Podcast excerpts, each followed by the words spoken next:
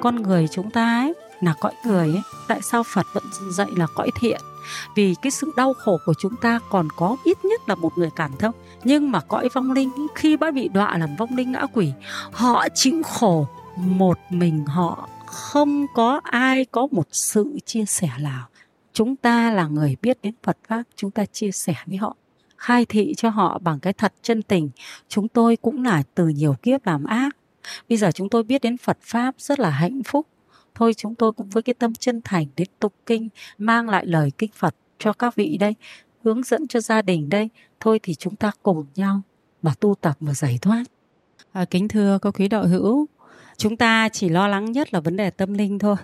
Đúng là những người đi làm chủ xám thì phải đối diện với việc vong nhập, không ai có thể tránh được. Không một ai đi làm chủ xám lại có thể tránh cái trường hợp bị vong nhập trong cái đàn lễ của mình là rất khó tránh. Không lần này thì lần khác, bởi vì đó là sự thật mà các quý đạo hữu. Thế nhưng mà các quý đạo hữu nhớ thế này này, vong linh mình có là chúng sinh không? Có không? Vong linh là chúng sinh đúng không? Có đáng thương không? Có đáng thương không? Thương thì sao sợ? Thương mà, họ rất khổ. Dù họ nhập vào mấy tư thế đập phá, chửi bới thì họ cũng đang là chúng sinh khổ. Mình biết như thế thì không sợ họ. Và họ thì lại nhập vào một người mà trong khi đó chúng ta rất đông người nói rằng khả năng người ta đánh mình là không có. Vì mình đông thế mình quay vào mình có mà chói nó ngay. Thế còn gì sợ không? Về sức mạnh là không sợ nhá. Vong linh nó có vào nó đập, đúng là cái vong linh là thế này các quý đạo hữu. Có hôm mà bốn người Yến tập trung và kéo nó, mà cái vong linh này nó bị nhập ở nhà nó bốn năm ngày chưa cho ăn cái gì mà nó kéo một phát bốn người ngã lăn chồng cành ra. Những cái đấy là những cái là chúng ta phải có tâm lý trước, tức là nó cũng chỉ ở cái thể nhất định thôi chứ nó không đánh mình đâu. Yến nhớ Yến đi làm chỗ nhà bà Kiều, bà Kiều mà lên video đấy nhé. Yến sắp xếp cho tụng kinh, bắt nó ngồi tụng kinh. Thì lúc ấy là gia đình lại lấy cái đĩa để kê kinh. Thế là Phật tử đang tụng kinh nó cầm cái đĩa nó bang như một nhát, vỡ cả đĩa rồi các quý đạo hữu ạ. Thế nhưng mà ở trong đạo tràng thì có hộ pháp, cho nó phang nó chỉ phang vào cái chỗ xuống dưới đất, không trúng vào người mình. Cho nên yên tâm, mình đi làm mình có phước, không sợ chết.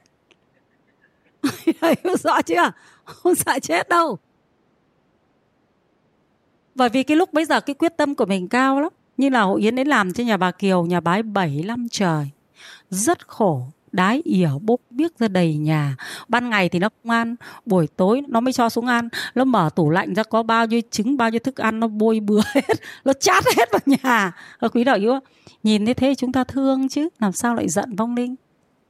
Vô minh mới thế mà các quý đạo hữu, đúng không? Thế nên đối với các vong linh, chúng ta phải coi họ là bình đẳng, cũng giống như là một chúng sinh chúng ta. Nhưng họ đang khổ và chúng ta cần phải cứu họ. Và đối với các vong linh thì chúng ta áp dụng pháp của Phật. Lúc bấy giờ khai thị rất đơn giản các quý đạo hữu ạ. Này vong linh, chúng tôi là những người đi hộ gia đình thôi. Nói rõ luôn, nói sự thật luôn. Chúng tôi là người hộ gia đình. Mà Đức Phật đã dạy rồi là gia đình cúng dường làm phước hồi hướng cho các vị. Bây giờ gia đình rất thành tâm sám hối rồi đây này. Cúng dường làm phước cho các vị, các vị tu tập cho được siêu thoát. Chứ chúng tôi thì chúng tôi cũng đến làm ơn làm phúc cho gia đình và cho vong linh thôi. Các quý đạo hữu rõ chỗ này chưa? Thế xong bảo gia đình người ta quỳ lên là phát nguyện tu tập đi, phát nguyện cúng dường rồi hồi hướng cho vong linh để cho người ta có tí phước, người ta mới ăn được cái đồ mà mình cúng đây này. Như bà Mục Liên Thanh Đề đấy, dù có bát cơm đưa đến miệng cũng hóa lửa, người ta không ăn được. Tuy rằng mình cúng trên ban thờ nhưng người ta không ăn được là do cái phước của người ta nó chưa có, cái nghiệp người ta lặng. Cho nên là gia đình phát tâm cúng dường, tam bảo hồi hướng để cho vong linh người ta ăn được cái đồ mình cúng này này, thì người ta sẽ hết quấy phá mình thôi. Phải không quý đạo hữu? Nó lo rồi còn quấy làm gì? Phải không? Thế thì đấy là kiến thức tâm linh. Chúng ta không sợ. Thực sự ra Yến sống với vong nhập mà. Cuộc sống của mình là sống với vong linh. Yến kể cho các quý đạo hữu nghe. Cái hôm đấy là đầu năm của cái năm lâu lắm rồi. Buổi mùng chín thì Yến thường tổ chức. Hồi trước là trên chùa Ba Vàng là chưa có cái đường lên tháp, thì Yến tổ chức tam bộ nhất bái đi lên chùa Đồng. Năm nào mùng chín tổ chức. Thì hôm ấy vừa lên, cái năm ấy vừa lên chùa Đồng về Về đến nơi thì có cô ở Đạo Tràng, cô gọi điện lên là ở dưới chợ Hạ Long có một đứa đang bị vong nhập. Cô lại còn giới thiệu sang cho mình. Tức là cái nhà này là bị đi ra chùa Long Tiên, thế mới bị vong nó nhập vào cái đứa con gái. Mẹ đi vào thắp hương trong chùa Long Tiên, con ở ngoài đợi thì con bị vong linh nhập. Thế thì suốt từ hôm mùng hai Tết đến hôm mùng chín đấy là đã đi khắp các nơi rồi, không được. Thế rồi về đến nhà thì lúc thì nó xưng là vong linh của bố. Bố chết, tức là tức là bố nó chết rồi, chỉ còn mẹ nó thôi mà. Bố chết thì nó kể hết ra cái hôm đám ma là cái gì, chôn vào áo quan là cái gì, trên cả nhà tin sái cổ là bố luôn. Thế rồi nó mới bảo là nó mới bảo mời thầy cúng đến cúng cho bố quần áo đủ thứ thú lung tung. Hỏi. Hỏi xong đến thầy cúng về lại nhập. Nhập thì lại xưng là bà cô. Lại cũng kể chuyện của bà cô, cái này cái kia, cũng gia đình tin sái cổ, lại cúng. Cúng xong nó lại kệ, nó ra rồi, ra rồi nó lại nó lại bảo cái vong linh khác, đó là vong linh thai nhi. Thế là nó cứ lần lượt liên thiên hết vong lợn nọ sọ vong linh kia, không ai giải quyết, lời lễ cũng đầy đủ hết rồi. Thế hôm đấy mới gọi điện cho Yến. Thế Yến mới bảo là bây giờ là em đang còn ở trên trên Ung Bí, chưa về.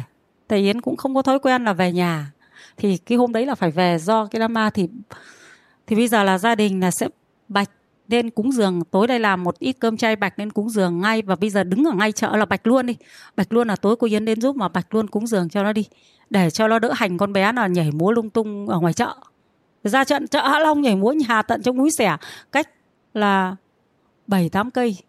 Thế mà ở nhà làm bao nhiêu khóa lễ như thế rồi mà nó cứ như thế, giờ làm sao được. Thế là bảo là bảy giờ rưỡi thì em sẽ về tới nhà, em sẽ vào em sẽ giúp, nhưng bây giờ gia đình bạch lễ luôn đi để cho nó khỏi đã. Thế là Yến về đến nhà tắm rửa, không thấy gọi điện lại nữa. Thế thì không gọi điện lại nữa thì thôi Yến cũng thôi, tại vì người ta muốn gì thì người ta phải gọi lại mình mới giúp được. Không gọi điện lại. Thế là đến mãi về sau mười một rưỡi, mười hai giờ đêm rồi mới gọi điện lại là nó khỏi, tức là nó khỏi. Nhưng mà đến mười giờ nó lại nhập lại. Hóa ra là thấy khỏi rồi, tưởng là khỏi.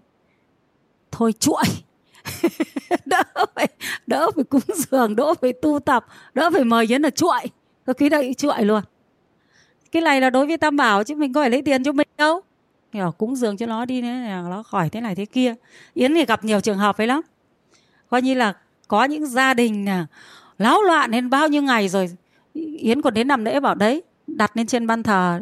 Thế Yến làm lễ đến đặt khỏi luôn. Xong Yến bảo đấy tu tập một tuần ấy, rồi lên chùa cúng dường. Thế đến hôm sau là khỏi rồi, trắng rồi. Hôm sau cho Phật tử đến tụng kinh, người ta bảo thôi thôi không cần tụng kinh nữa, khỏi rồi. Xong cái đến hôm sau là bị lại, lại bị lại. Tại vì cái đấy chẳng qua mới là từ tâm chân thật của mình, mình khai thị cho vong linh. Là nó nghe là do gia đình làm theo lời mình thì nó được phước. Cái gia đình không làm nữa thì lấy đâu ra phước, thì nó lại quay lại như cũ, trạng thái lại như cũ. Thế thì đến một giờ đêm Yến mới vào, các quý đạo hữu ạ. Sống với nó đấy. Thế là gia đình thì lúc bấy giờ là chưa nhất tâm lắm, tại vì mình với họ là không quen biết nhau. Thì họ cứ nghĩ là mình có cái pháp thuật gì đấy. Cứ nghĩ là mình có cái phép thuật gì đấy. Cho nên là không nhờ mình nữa thì con lại bị lại. Người ta nghĩ như thế. Mà trong khi đó mình thì chỉ có gọi điện thoại, qua điện thoại mà lại liên lạc với nhà người, Phật tử của mình, để Phật tử của mình bảo người ta cúng dường, chứ mình có liên lạc được với người ta đâu. Mới có là như thế thôi.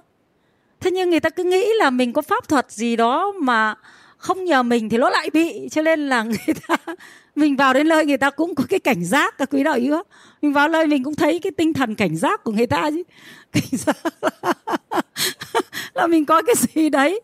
Chứ lại không nghĩ là chẳng qua nó chỉ là phước báo thôi. Mình làm theo lời Phật dạy thôi. Chứ có phải là mình có cái pháp thuật gì đâu. Thế mà vong linh nhá, do cái lòng không tin như thế, trên nó ghê gớm. Lúc thì nó bảo nó là Bồ Tát Quán Âm nhiều. Yến sống với nó mấy ngày rồi trong nhà nó. Cho đến lúc nhà nó nhất tâm cúng dường thì mới chuyển hóa được, các quý đạo hữu á. Mình phải ở đấy, xong lúc nó khen, nó bảo đấy chứ.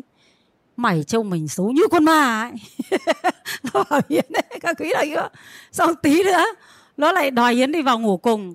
Cô ơi, hôm nay cô đẹp như tiên ấy, cô vào ngủ cùng với con. Mà nó thế đấy, các quý đạo hữu á.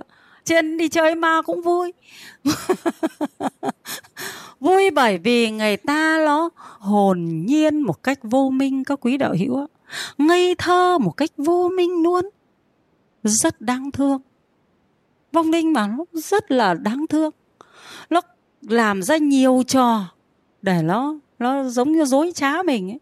Trên người ta nói là mày tính dối như vong linh ấy. Tức là cái dối trá quá sau làm vong linh các quý đạo hữu, dối trá lươn lẹo, lúc thế này lúc thế kia, nó không thể tưởng tượng được. Thế thì mình thương, thế thì chỉ cần mình có là hôm nay tôi là chân thật này, tôi tu ở đây này, cái đấy đã giải quyết rồi.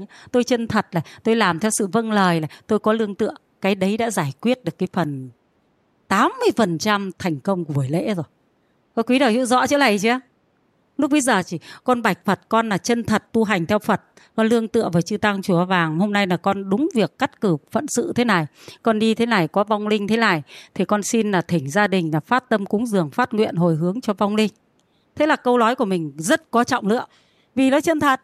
Các quý đạo hữu rõ chỗ này chưa? Thế đến đấy thì người ta cúng dường bảo nhà cứ phát tâm dũng mãnh, đủ phước thì tự nó ra thôi, chứ không phải là chúng cháu có pháp thuật gì đâu. Cho tụng phẩm bảy đấy nhá. Vong linh nghe rõ chưa? Đây là lợi ích cho kẻ còn người chết đấy, đúng không? Càng cường quá cứ thủ một cái bài kinh cái, cái, uh, số bảy đi. Thế là tụng một biến chứ được tụng ba biến. Rõ chỗ này chưa? Gia đình cho phát tâm cúng dường bạch lễ bảy lần, hai mươi mốt lần, đủ phước nó tự ra. Ờ, quý đạo hữu rõ chỗ này chưa? Thế là đối với vong linh có dễ không? Dễ, bởi vì nó nói ra bằng mồm con người, chứ có phải quý đạo hữu nhìn thấy nó mà bụng to như cái trống cổ như cái kim đâu mà sợ. Lúc khi nó nhập vào người chúng ta chỉ nhìn thấy con người thôi, chưa phải là người nhìn thấy hình tướng của vong linh mà sợ. Nhưng đến bao giờ đã nhìn thấy hình tướng của vong linh thì lại không sợ vong linh nữa, đúng không quý đạo hữu? Những cái người ốm ấy mà quý đạo hữu nhìn thấy những người ta bị lạn ấy, có người thì mọc ra một cái quả thận lại mọc ra ngoài bụng ấy, có nhìn nó sợ? Hay cái mồm nó bị bị bị bị bị cái khối u to đùng đùn ra, nhưng do chúng ta nhìn chúng ta thấy nó bình thường thì chúng ta thấy là bình thường lại đáng thương. Thì vong linh cũng thế các quý đạo hữu, rất đáng thương, rất khốn khổ và đáng thương, cho nên chúng ta thương họ nhé. Cho nên không sợ các đám tâm linh, mà chúng ta mong muốn là chúng ta cứu được họ cho họ đỡ khổ. Các quý đạo hữu, Yến vẫn nói thế này này, con người chúng ta ấy là cõi người ấy. Tại sao Phật vẫn dạy là cõi thiện? Vì cái sự đau khổ của chúng ta còn có một người cảm thông, ít nhất là một người cảm thông, phải không? Nhưng mà cõi vong linh ấy, khi đã bị đọa làm vong linh ngã quỷ, họ chịu khổ một mình họ, không có ai có một sự chia sẻ nào các quý đạo hữu. Chúng ta là người biết đến Phật pháp, chúng ta chia sẻ với họ, đúng không? Khai thị cho họ bằng cái thật chân tình. Chúng tôi cũng là từ nhiều kiếp làm ác, bây giờ chúng tôi biết đến Phật pháp rất là hạnh phúc. Thôi chúng tôi cũng với cái tâm chân thành đến tụng kinh, mang lại lời kinh Phật cho các vị đây, hướng dẫn cho gia đình đây. Thôi thì chúng ta cùng nhau mà tu tập mà giải thoát. Thật là thật lòng với họ thôi, có gì đâu. Các quý đạo hữu thật lòng với họ thôi. Thôi tu tập rồi giải thoát đi, nghe kinh nghe pháp đây, gia đình làm phước cúng dường, tụng kinh sám hối cho các vị đây. Đấy, dần dần là nó sẽ chuyển hóa các quý đạo hữu ạ. Bởi vì nếu với những cái gia đình mà vong linh nó nhập nhiều ấy, thì nó là nhiều vong linh, cho nên là cứ được thoát hết cái số vong linh ấy mới hết. Ví dụ điên Điên và trầm cảm thì cái số lượng vong linh rất là nhiều, chứ không phải là một vong linh. Vì thế cho nên chúng ta kiên trì. Thế còn nếu mà cái nào nó chỉ vừa nhập trong pháp hội, nhập cái thì cái vong linh đấy lại cực kỳ dễ giải quyết. Tức là cái vong linh đấy nó nhập vào thì chỉ là có một vong linh thôi. Trên gia đình làm phước cúng dường và phát nguyện tu rất nhanh. Các quý đạo hữu ạ, quỳ lên phát nguyện cúng dường là ngần này thật tâm, và chúng con sẽ phát nguyện tu tập và cầu siêu vong linh, thì cái vong linh nó sẽ thoát ra. Và từ hôm sau cứ thế là hồi hướng cho cái vong linh ấy thôi. Đến hôm người ta đi cầu siêu, cầu siêu xong là xong nhá. Cho nên không lo vong linh. Thế là vấn đề về vong linh là được giải quyết nhá. Sợ gì? Cứ tâm lương tựa nhiều thì cũng yên tâm trong cái vấn đề đó thôi, xử lý nó sẽ dễ thôi nhá. Cứ lương tựa thật tốt thì cái xử lý tâm linh nó sẽ tốt nhá. Nếu mà gặp ca vong linh nào khó quá ở con bạch Phật, cái chỗ này cái ca này con giả cho Phật. Con giải quyết con giả cho Phật rồi. Thì lại lại lại hẹn cấp cứu nhá.